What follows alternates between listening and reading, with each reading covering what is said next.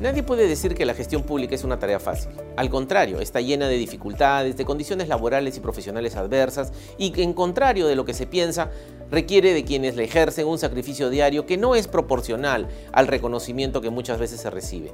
Pero nadie puede dudar tampoco de su capital importancia para que el Estado cumpla con atender las necesidades de todos los ciudadanos. Toda gestión en el Estado y concretamente de los fondos del presupuesto público requiere el cumplimiento de tres condiciones centrales.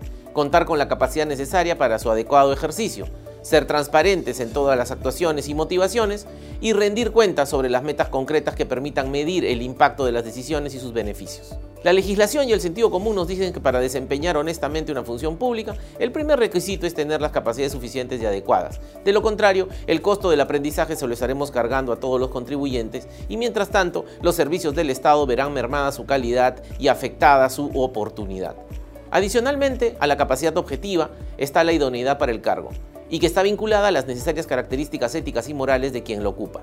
Esta idoneidad será siempre más difícil de medir y calificar, pero no imposible. La falta de compromiso con los principios éticos y valores democráticos, el abuso y agresión a las mujeres, el incumplimiento de los deberes de paternidad o profesar credos políticos antidemocráticos son solo algunos de los temas que no pueden soslayarse al evaluar la pertinencia de la designación de un funcionario con alta responsabilidad. Esta evaluación subjetiva corresponde también al control ciudadano mientras que la relacionada al cumplimiento de requisitos formales establecidos en los perfiles de puesto y demás normas aplicables le corresponde a la Contraloría General de la República.